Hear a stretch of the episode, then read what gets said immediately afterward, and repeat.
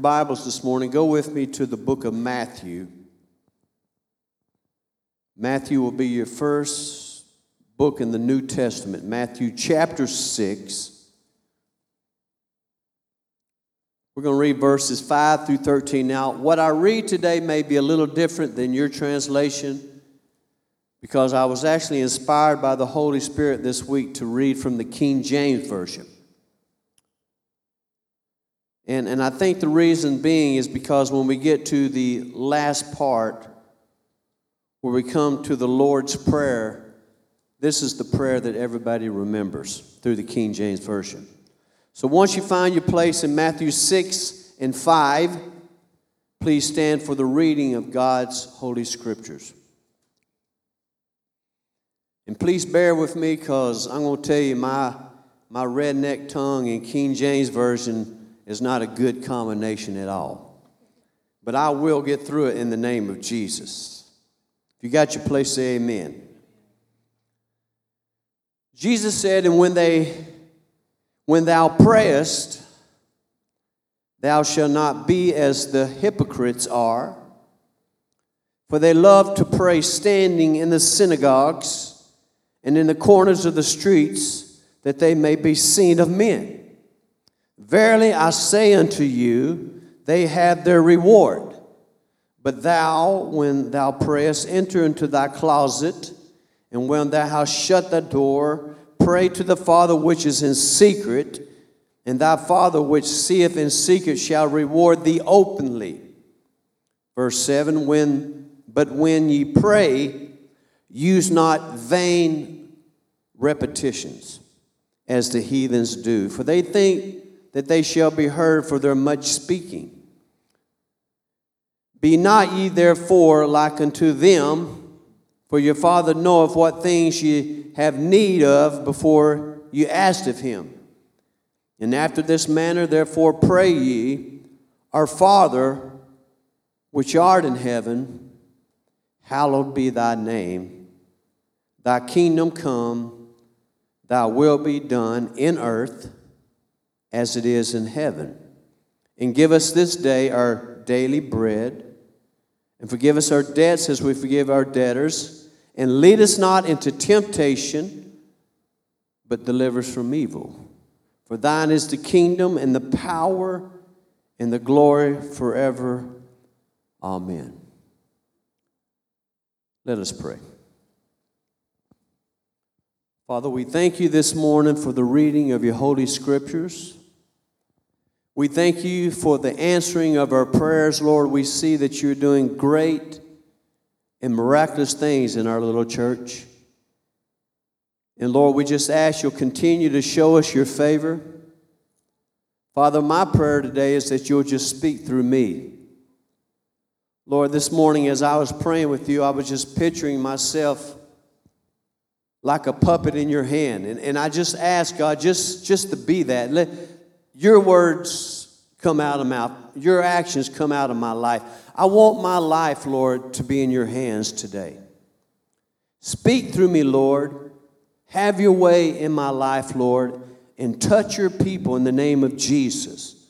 Lord, you have something here today that we need to learn, and I ask God that you'll help me to teach it by the power of the living God through the Holy Spirit.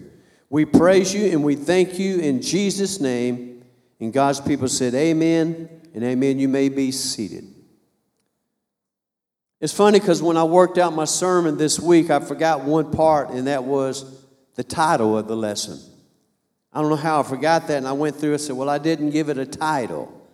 So let me go ahead and give you the title of our sermon before I dive in. And the title is This is How You Should Pray. If you would turn to your neighbor and say, Neighbor, we all need to learn how to pray. In Jesus' name.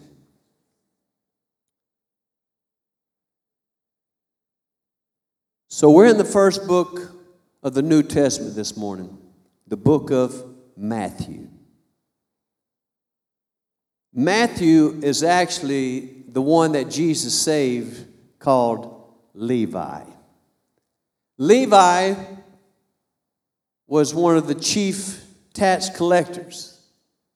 And what we see in here in the book of, of Matthew is that a great transformation in his life because no longer is he a tax collector, but now he is a disciple of the Lord Jesus Christ, and he has recorded for us today some instructions given to us by Jesus Christ himself. And so this morning we're beginning a sermon series. I haven't done a series in a while, so I hope that you guys will bear with me for several weeks. I'm not sure how long this will take us to go through, but I'm going to tell you, I'm just scratching the surface this morning. But we're starting a sermon series that is entitled, This is How You Should Pray. Now, personally, I would think that this would be probably the most important lesson that you could ever learn as a Christian, and that is communication with the Father. But I believe last week was the most important sermon that you could ever learn in your entire life, and that was do not let Jesus Christ pass you by. And Alejandro, he simply said to me at the table, Man, I, I felt like you were speaking to me. Well, I was speaking to him and I was speaking to everybody that was in here, but the honest truth, it was not me speaking at all, but God speaking through these lips of clay, speaking to his heart. Come on, amen. But the sad news is that many people miss the opportunity that Jesus gives them to come to the cross. And unfortunately, since they do miss, they end up in that God forbidden place called hell. The Bible says, I'm not willing that anyone should perish, but everyone come to repentance.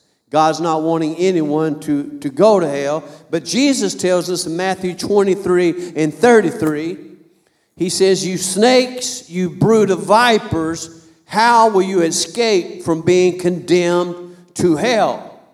He tells us in Matthew 10 and 28 do not be afraid of those that can destroy the body and cannot destroy the soul, but rather be afraid of the one that can destroy both body and soul in hell. And I thank God that He has delivered us from that opportunity to go to hell. Can I get an amen? Ephesians 5:14 Paul said this is why it is says wake up you sleeper and rise from the dead and Christ will shine on you.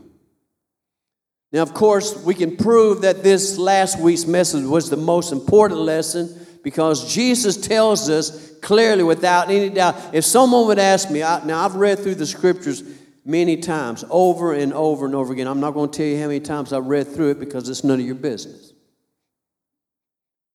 But I can tell you this it's a lot. I mean, a lot. Since 97, I've been reading every day in the Word of God. Every day I read, read, read. And if someone would come to me and say, Preacher, out of what you know, which is not much, but out of what you know, please tell me what is the most important verse. If you could give me one verse out of the Bible, which one would it be? And I would say, without any doubt, in my heart right now would be John chapter 3, verse 3, where Jesus said, I tell you the truth. Unless you are born again, you will not see the kingdom of God. And I'm so glad that my future son in law was born again last week. So I ask you right now have you been saved? Have you been born again? Have you been born from above?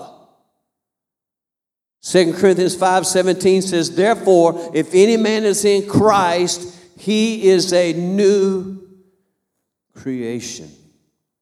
Just like Levi, he was changed, he was born again, born from above, and because of his transformation, we have an account of the life of Jesus Christ, and we're looking at one of his teachings through the Word of God. But understand this this morning. Today's lesson is so important because it is about you and I, the children of the living God, communicating, communicating with the Father, the creator of all things, the Alpha and the Omega, the beginning and the end. Now, what you have to understand, the Bible says that God is spirit.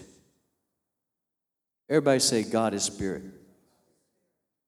The Bible says that those who worship God must worship Him in spirit and in truth. God is spirit, God is truth, God is light. We are human beings. We, we are made in the image and the likeness of God, so we all have a spirit. We live in a body. Come on, we have a soul. And so we're trying to communicate to a spiritual being, all spirit. He's not limited to things like we are, like time and space. And so for you and I to communicate with Him, we need some instructions on how to communicate by our prayer life. In other words, Jesus has laid down for us a pattern for us to follow. And we're going to learn today what, what, what God desires from us in our prayer, prayer time. The Bible says in Proverbs 15 and 29, words of Solomon, he said, The Lord is far from the wicked, but he hears the prayers of the righteous. In other words, when we are born again, born from above, born of the Spirit, we become the righteousness of Christ. In, in other words, when we pray, we're not like the world. Because the moment that we begin to pray in the mighty name of Jesus Christ, the Father is tuned into every single word that we pray. You remember Jesus said, What, what son would ask his father for a, a, a, a, fish and he would give him a stone, or if he would ask for bread, would give him a stone, or you know what I'm talking about. Come on, amen. But but but we being a man, we have to learn how to communicate with a spiritual being, the Father above us. And I want you to think about this. If, if you have an army, and the army is coming against his opponent, if, if he can take that army's communication system out, if he can destroy the communi- communication system, he will have an advantage over that his opponent, and I can promise you, he could possibly even win the war. Because he knows that without any communication, there is no, no direction from the leader. If you can remove the communication between you and I to God, we have no direction. In other words, the plan of the adversary who comes to steal, kill, and destroy, he has a purpose, and that is he is trying his best to interrupt our prayer life between God and the Father and the Son and you and I. Are you with me this morning? So he's trying to interrupt our communication. He's trying to block it, to knock it out, to take our lives and get us so busy that we're too busy to take the time to pray. But understand when Solomon, when he dedicated the, the temple to the Lord, he built this great temple like no ever built before. His son David had it in his heart, but David was not allowed to build the temple. But Solomon, his son, he built the temple of the Lord. And when he dedicated, the word of the Lord came to Solomon, and he says these words in Second Chronicles 7 and 14. He says, If my people who are called by my name will humble themselves and pray and seek my face and turn from their evil way, then will I hear from heaven, I will heal their land and forgive their sins. I've always loved the way that James says in 4 and 7. He says, Submit yourselves then to God, resist the devil, and he will flee from you. So, so we see a process here. We, we have to learn to submit to one another. Submit to each other. Emily would not like, like to submit to Alejandro, but as a man of God, it's her responsibility. If they, if they choose to get married, and I know they will one day, that it's her responsibility to learn to submit. Because if you cannot submit to your husband, you don't know anything about communicating. Come on, amen. In, in other words, what makes me and my wife have a great relationship is because she submits to my authority. She always says that, you know, you're the head, but I'm the neck that turns the head. I said, don't use that on me. I don't like that. It's not biblical. That's out of my fat Greek wedding or whatever. but, but, but, but nevertheless, she, she submits to my authority, and sometimes I let her push it, but, but sometimes I have to put my foot down and I just say, no. No. That's her worst word. She hates no. But, but honestly, I hate the word no when I ask God for something in my life. But, but if you're in a prayer, if you're praying with God, communicating with God, you will learn that sometimes His answer is no. Should I take this job? No. Should I buy this car? No. But a lot of times we buy it anyway. Then we're like down the road saying, Man, I can't afford these payments. What was I thinking? Well, God said, No. No, no. I want to give you an acronym this morning. Three letters P, W, C. It's taken from 1 Thessalonians 5 and 17. 1 Thessalonians 5 17. These are some direction from the Apostle Paul written to the church of Thessalonica.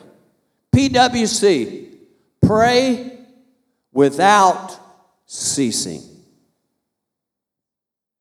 Pray without ceasing. That means continually, uninterrupted, on every occasion, and constantly. In other words, if I ask you during this sermon, hey guys, when are we supposed to pray? PWC.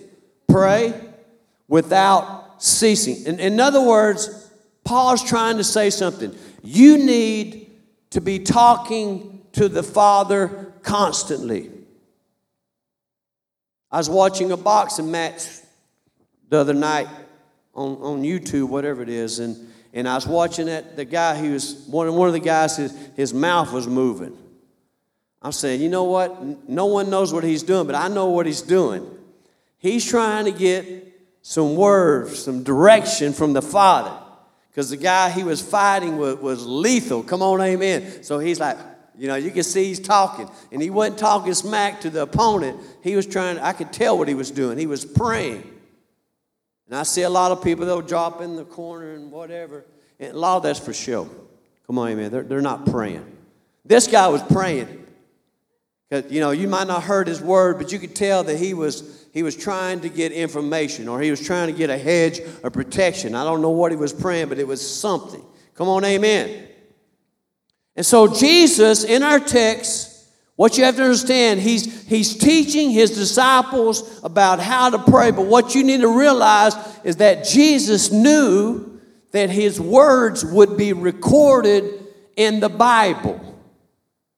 In his time, there was no Bible. There was the scrolls. Come on, amen. There wasn't what we have, but he knew that 2,000 and something years later, you and I would be sitting in the church reading the very words that he was speaking. In other words, 2,000 years have already passed, and he's still teaching the same exact lesson. Let me explain it for you why that happens. 2 Peter 3 and 8 says this But do not forget this one thing, dear friends. With the Lord, one day is like a thousand years, and a thousand years is like one day. Let me bring it to the rubber where the rubber meets the road. In other words, it's only been two days for Jesus since he left. Think about that. In other words, what he was saying, he said, in a couple days, my people are going to be reading about this in my Bible. In other words, time in the essence of God is not like our time because he's not bound by it. I mean, you can live in thousand years in heaven and you'll still like you feel fresh. You know, when you first wake up, you get your coffee, you feel fresh. And, and by the end of the day, you're like, man, come on, amen. I can't wait to get into bed because I'm wore out. Well, in heaven, you don't get worn out.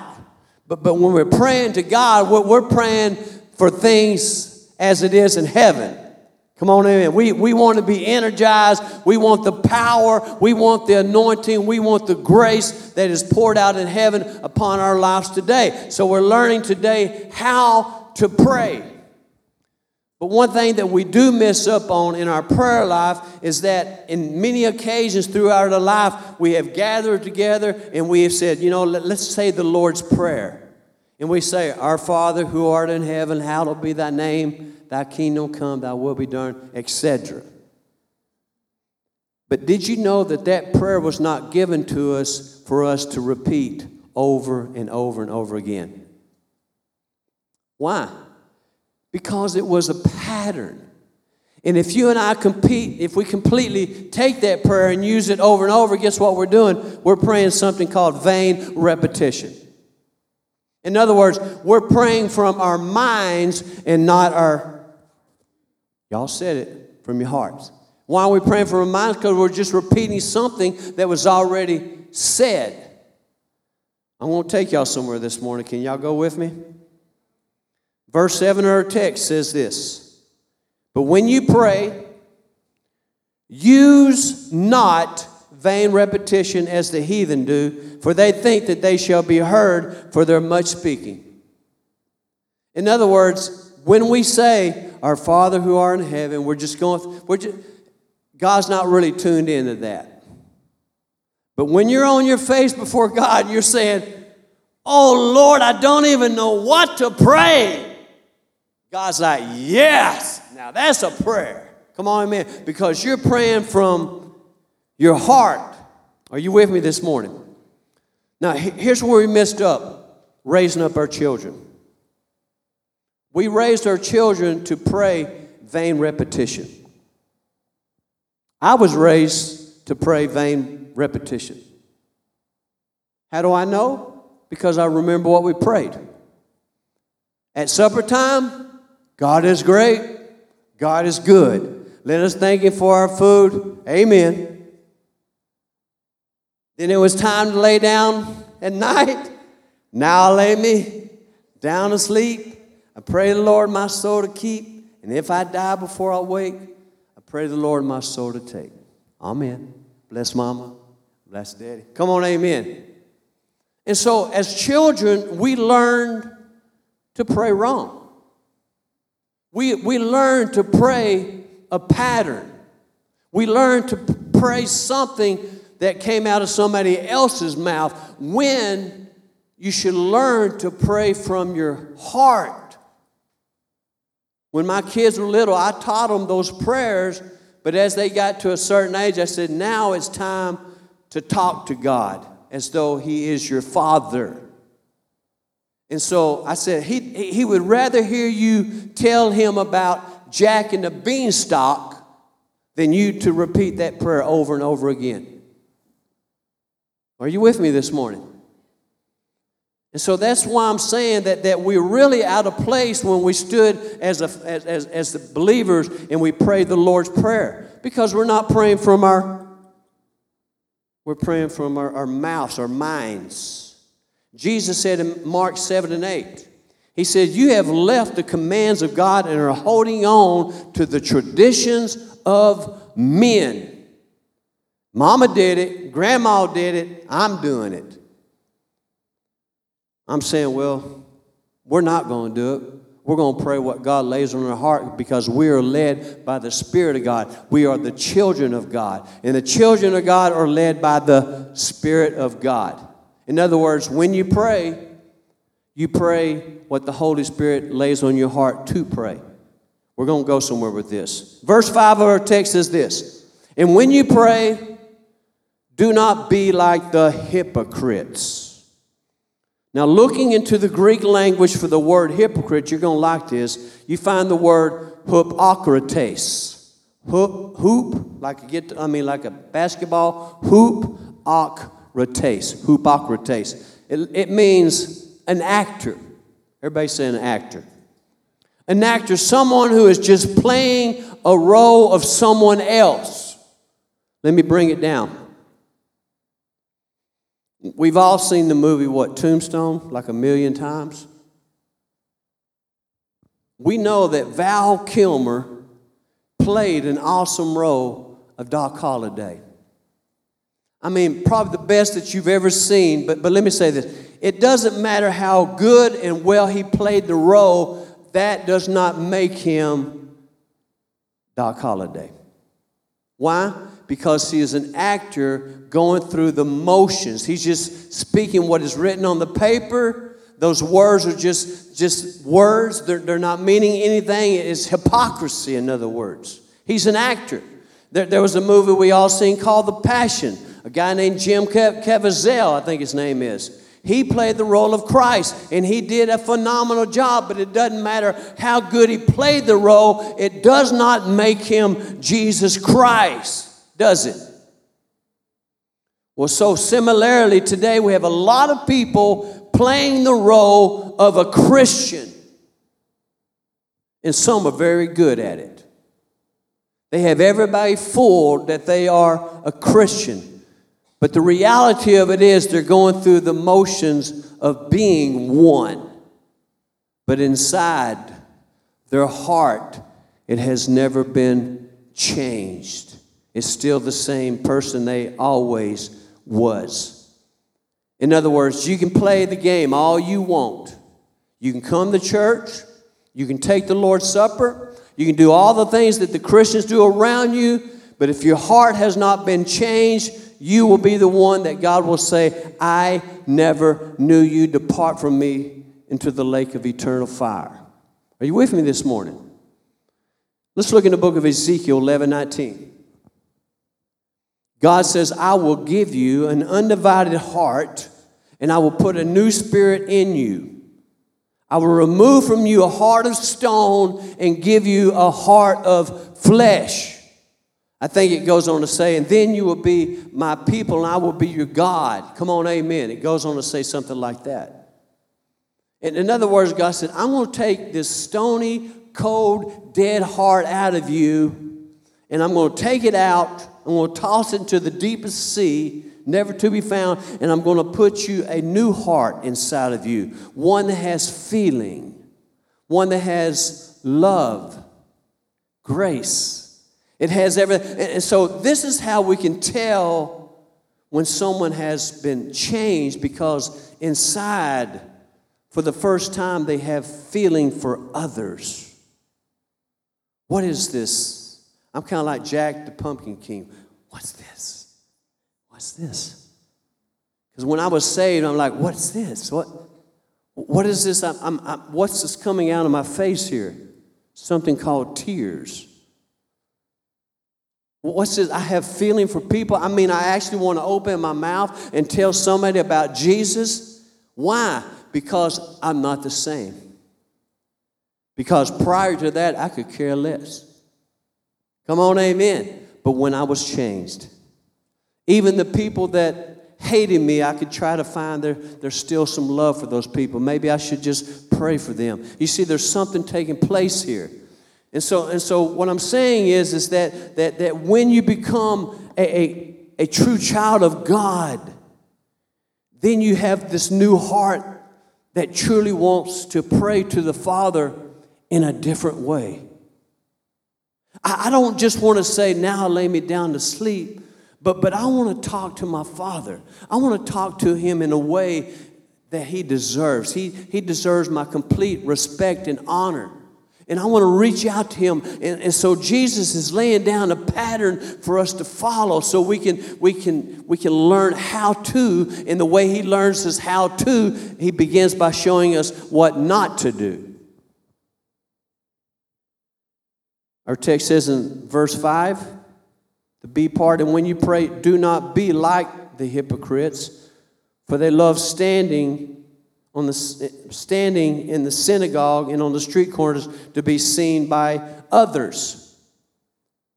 Back to the actor. Why do actors act?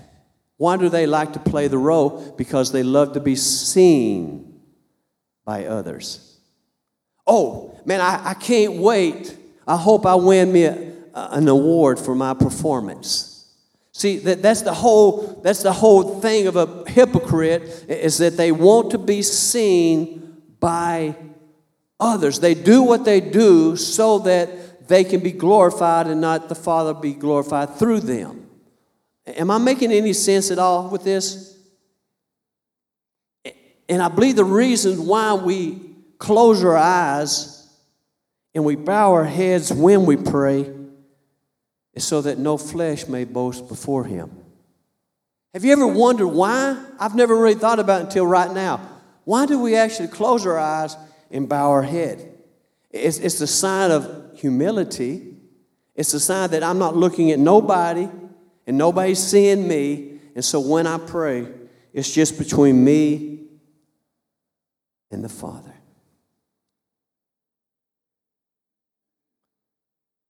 So Jesus, he tells us how not to pray. Don't pray like the hypocrites.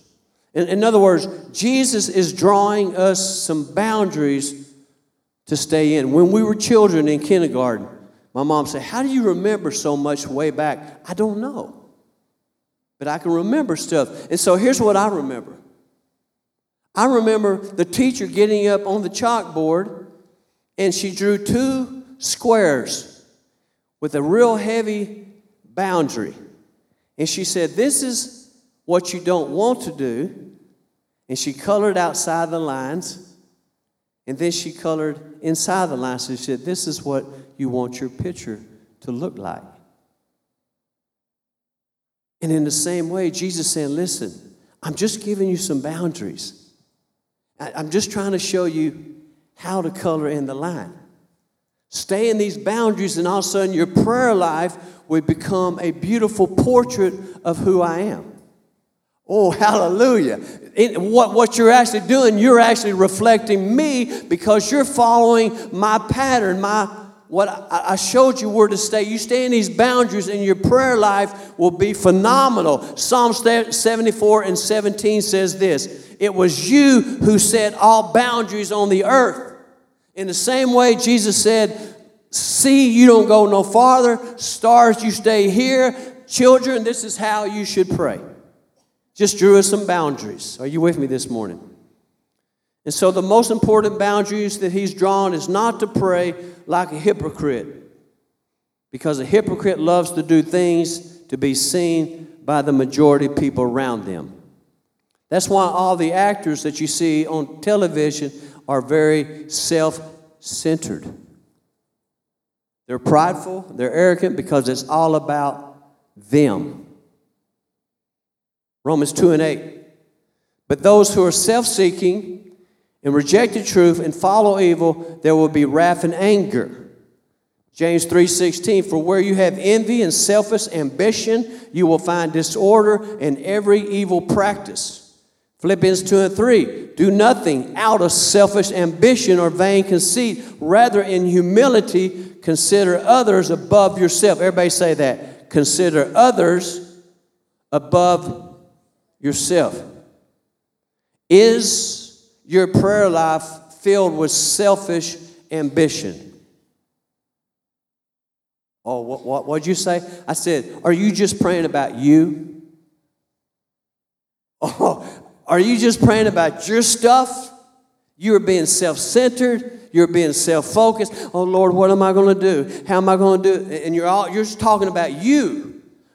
What about loving your neighbor as yourself.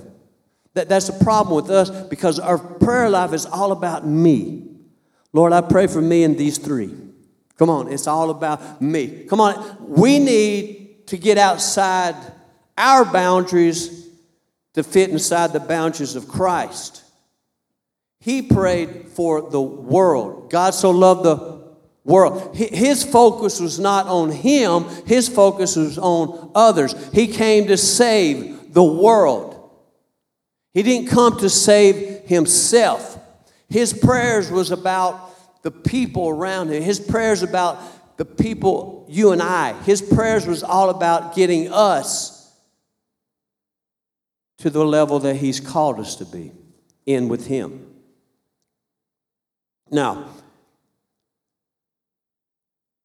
A hypocrite is someone who tries to speak in front of everyone. They can't wait to get in front of the church. They, they want to sound more elegant, more powerful, and more convincing than anybody else. Why? Because they want the attention, they want to be seen. Now, I'm going, I'm going to freak you out with this one, and it's going to really freak you out when I say this, but listen to what I'm saying. If I ask certain people to pray in front of the church, they'll say, No, nah, Pastor, I can't do that. I'm afraid to pray. Can I say this to you? You're walking in hypocrisy. How could that be hip, hypocritical if I'm afraid to pray? Let me explain it. Because you, my friends, are worried about what everybody else will think about you, what you're saying. Go with me to Galatians. Galatians 1 and 10. I'll prove it to you.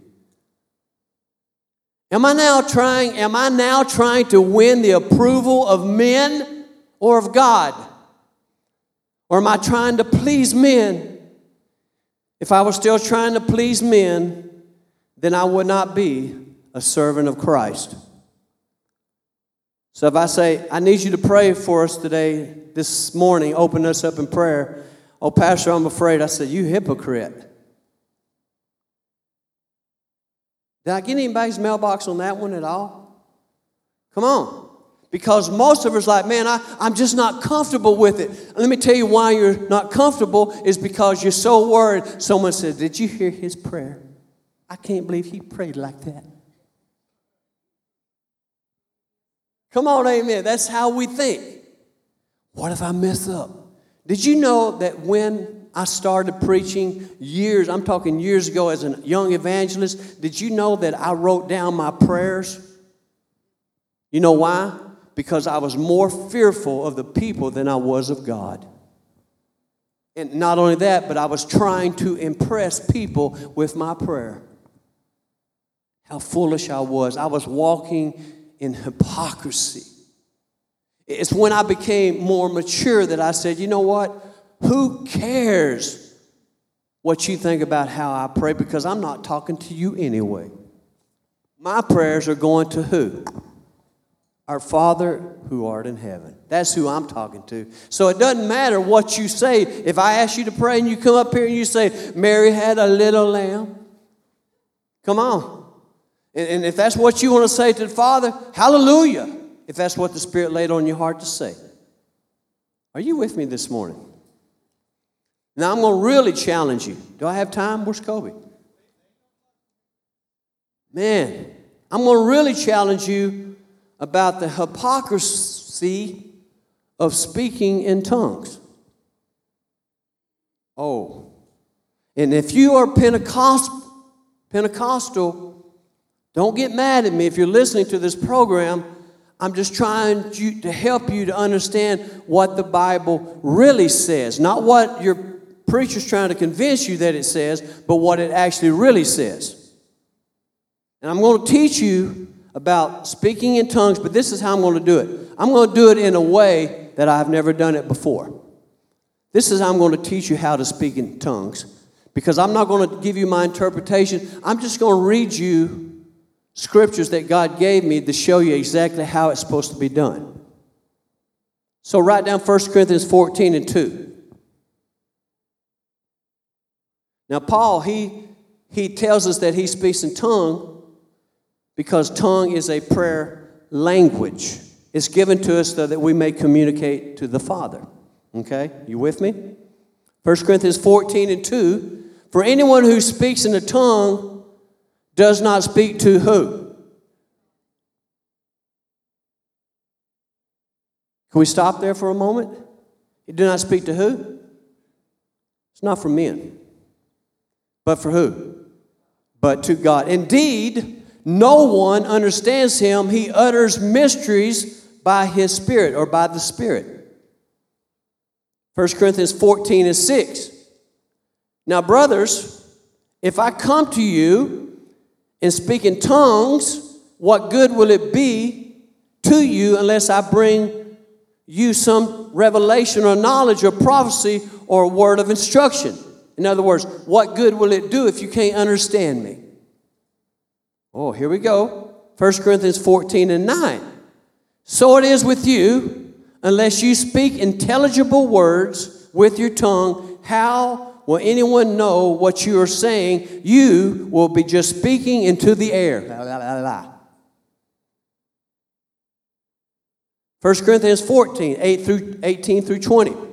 Paul says, I thank God that I speak in tongues more than all of you, but in the church, everybody say in the church. In the church, I'd rather speak five intelligible words to instruct others than 10,000 words in a tongue. Brothers, stop thinking like children in regard to evil. Be infants, but in your thinking, be adults. What Paul's getting at right here is that when he does pray in tongues, he does it in something called his prayer room. Are you with me this morning? In other words, he, he kept his prayer language in his prayer time so that no flesh may boast before God or man because he, God will not share his glory with another. In other words, some people speak in tongues to bring glory to them.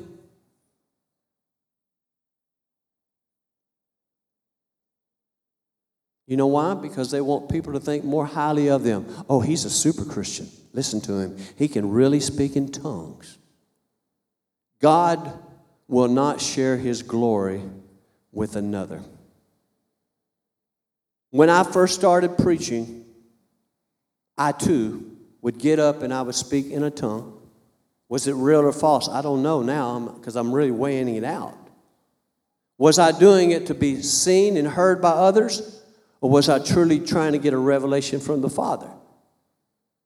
Only God knows, does He?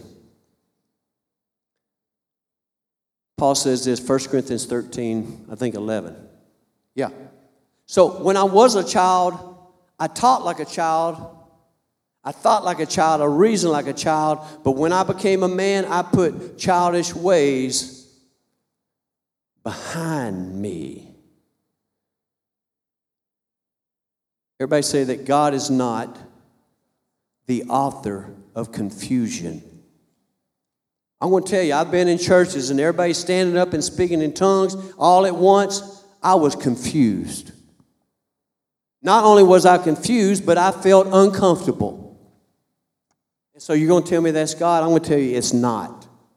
I'm going to tell you exactly what it is. It's everybody trying to get somebody to hear them for someone to give them some noti- notification or whatever.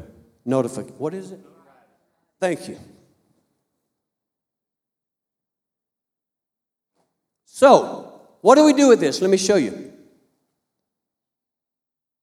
I can speak in tongues, but here's the question do anybody, let's just raise your hand. If you have the gift of interpreting the tongue, please raise your hand right now. Okay. So there's not one soul in this church that has the gift of interpreting the tongues. So I have no business speaking in tongues because I have no interpreter. 1 Corinthians 14, 27 through 28. We're talking about prayer, communication. We're talking about talking to God in the Spirit.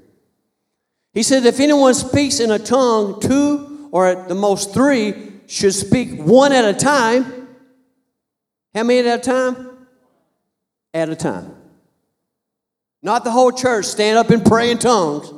No, that's not biblical. Am I helping anybody?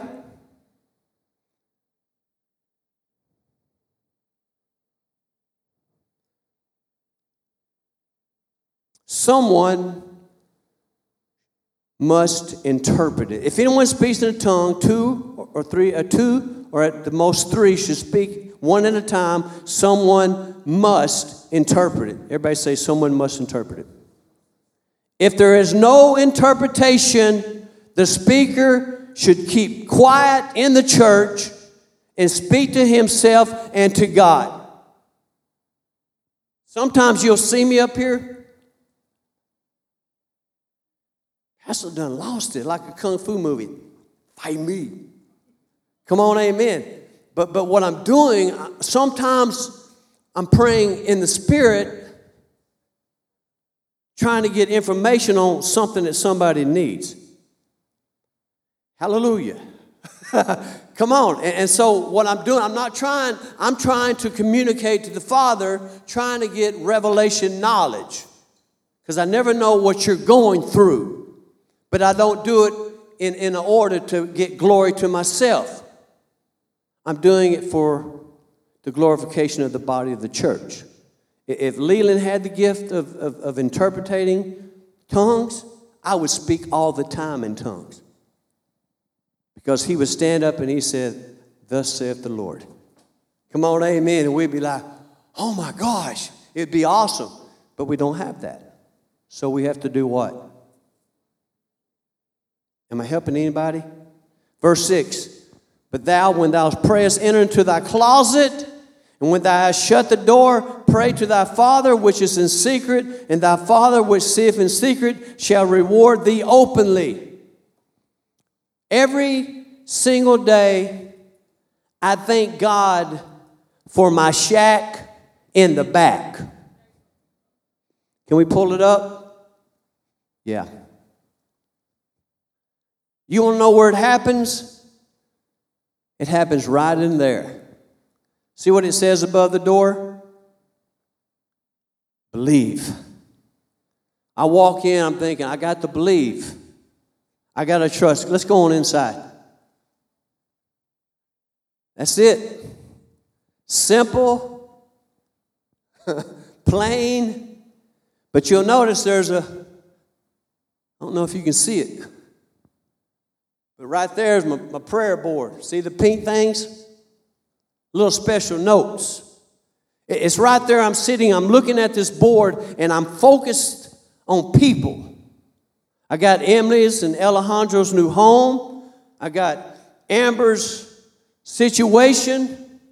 Come on. I got, got many, many prayer requests on that board.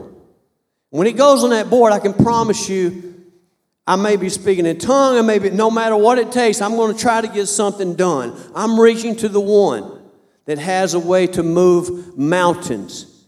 When I come up here, I want to have a word. So I go in there and I thank God for that room because you can't see me and I can't see you.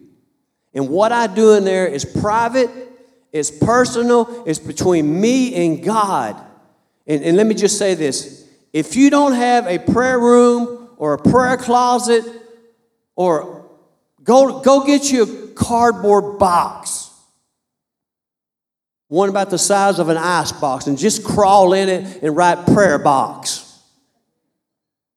That way, let me say, when you're locked up in somewhere, you, I don't have no windows. See, you're in a place that you can't be distracted because we started out about how the enemy trying to distract our communication. So you get locked up in your box with God. You, you get your focus on and you get your ears on. You turn off your mind because your mind's all wrapped up in the world. You turn all that off and you begin to open up your heart and your mind and you begin to talk to the Father, and the Holy Spirit leads you certain directions and you begin to write down. Don't tell me I pray in my car. That's good because we pray without ceasing. But that's just one way to pray. But you need a place where you can lock yourself in and write down stuff because you will forget what God told you. And he'll tell you where to go, how to get there, and he will communicate to you because God loves communication with his children. You got rooms in your house you ain't used for years. Some of you got a bed in your room, you got a dresser in your room, you got everything for someone and no one's in there, and you're wasting that space. Get it out, get you a desk, get you a couch, get you a stereo, something that you can put some anointed music in there, turn it on low, light you some candles, get alone with God and see what happens. In, in other words, turn off your television. turn off the television for a little while. Go in there and get alone with God, and I can promise you, you will hear from the Father. And that, my friend, is called the rewards. Verse 6 But thou, when thou prayest, enter into thy closet, and when thou hast shut thy door, pray to the Father which is in secret, and the Father which seeth in secret shall reward you openly. The Bible says that the effectual, fervent prayer of a righteous man availeth much. Jesus said, Ask, Matthew 7 7 and 8. Ask and it will be given to you, seeking you shall find, knock and the door will be open unto you. Do you remember these words? This is where I close. Jesus says, Listen, don't store up for yourself treasures on earth where moth and rust can destroy, where thieves can break in and steal, but store up your treasures in heaven where moth and rust do not destroy, for where thieves do not break in and steal, for where your treasure is, there your heart will be also. You see, what we do in secret, God will reward you openly. God rewards his children openly. You see people like, man, how come they are so blessed? God's showing out. See, the reason God's doing this blessing is because He's trying to show you what He can do. He's not doing it because he's prideful or arrogant. He's showing you what, what can happen if you'll just pull away from the world and lock yourself up away from the world and get along with him, and he will reward you. And if he don't reward you here, fine, he'll get you in heaven. I, I heard a program the other day. This is sad. I'm not even going to call their names, but they're, they're, they're super preachers. One had $360 million in his account. 360 million. One of them had 100 million, his wife had 100 million. They both had ministry. That's 200 million dollars. I'm thinking, how much money does it take to be a pastor? Do, do I need a jet? No, man. I just need something to get me from here to there. Do I need a dress? No. I just need to use my mouth. See, men are caught up in things. Preachers are caught up in things. That's why they're always in your wallet. Because, man, I got to have that Armani suit and watch, Rolex watch. I got to have. No, no, no. No, no, no. Those men are all about self. I'm going to blow on you and you're going to fall in the power of the Holy Spirit. Come on. You come up here and I pray for you and you hit the floor, I can promise you I didn't push you. I'll be like, ooh, wow, that was, God did that, not me. When I've prayed for people and I see things happen, I didn't do it. Let's get it straight. I'm just like you, going, what? In other words, if God rewards me when I pray for you, let's give him the glory. Not me. Don't, don't say, our pastor's awesome. He healed this man. No, I didn't heal nobody. I can't heal nobody. It's God working through me. He will not share his glory with another. And so when I pray, I'm just like, Lord, I'm trying to get up under that pulpit because I'm afraid you're looking at me, you know, praying like this. No, no. Please don't ever try to put me on a pedestal.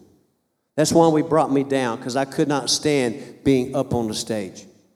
I want to get down here like Jesus with the sheep. Get low with the people because I'm just like you. That's why I like to sit down because I feel more like everybody else. You know what I'm saying? It just feels better lower I get. Sometimes I just want to lay down and preach. I might do that sometime, Leland. Might be the best message we ever heard. Face to the floor. Come on, amen. Let's all stand. See, we just started learning how to pray, and we began by looking at what not to do. We don't want to be praying like a hypocrite. It's interesting that Alejandro would get saved. The first thing God's going to show him is how to pray. Isn't that interesting? How to pray. I told him, I said, son, when you get that Bible and you get home today, don't go to Genesis, don't go to Matthew, go to the book of Acts, chapter 7.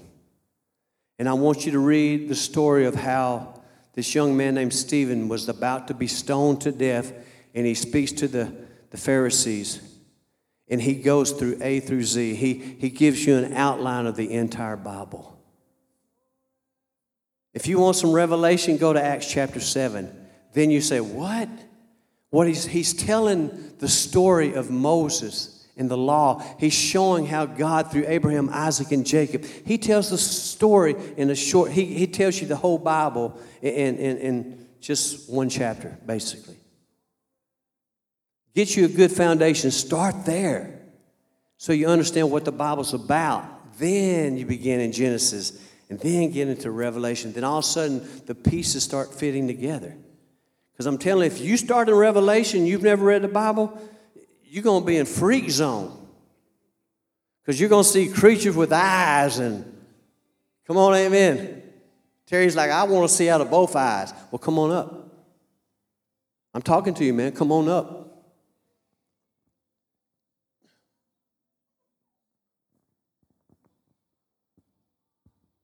Sammy, if you would. Father, in the mighty name of Jesus, go ahead and take it off, bro. Take that patch off there. Close your eyes. Father, in the mighty name of Jesus, Lord, I don't know how the eye works or how the brain works, but Lord, you created it. Lord, and I just right now, in the name of Jesus, I'm just going to touch right here behind his neck where all those nerve endings are going from the spine down through his entire body. And I know it even goes through the eyes.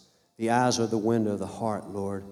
Right now, Lord, I just pray victory over this lie of the devil. Lord, your word says that you were wounded for our transgressions, you were bruised for iniquities, and the chastisement of peace is upon you, and by your stripes, God, we heal. I anoint you in the name of the Father the Son, and the Holy Spirit, Father. I ask you to just bless him and heal him in the mighty name of Christ, Lord. Lord, take this double vision and bring it back together to be one. Lord, you're not divided. Your kingdom is not divided. And so right now we stand by the grace of Christ that you will heal him in Jesus' name. And God's people said, Amen and amen. Here, I got something for you too, man. Take this with you. Amen. Amen. Hallelujah. You say, What is that, Pastor, you gave him? Now you take them.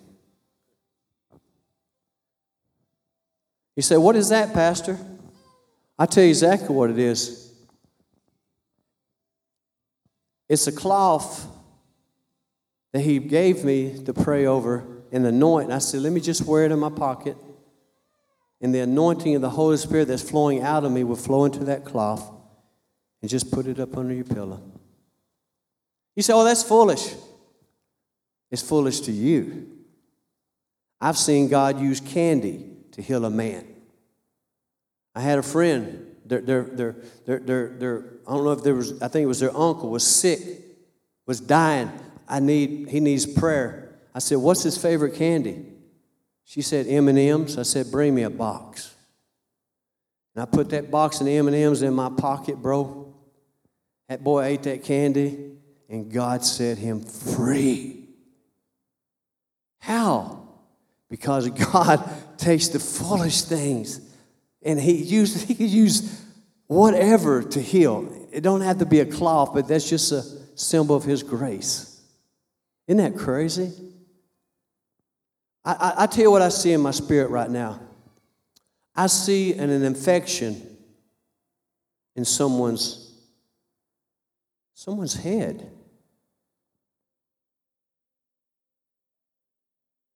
I don't know what it, someone has an infection in their, their head.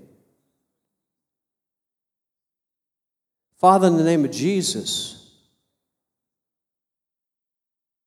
I speak to that sickness in the name of Christ by the power of the living God. Lord, your blood is life.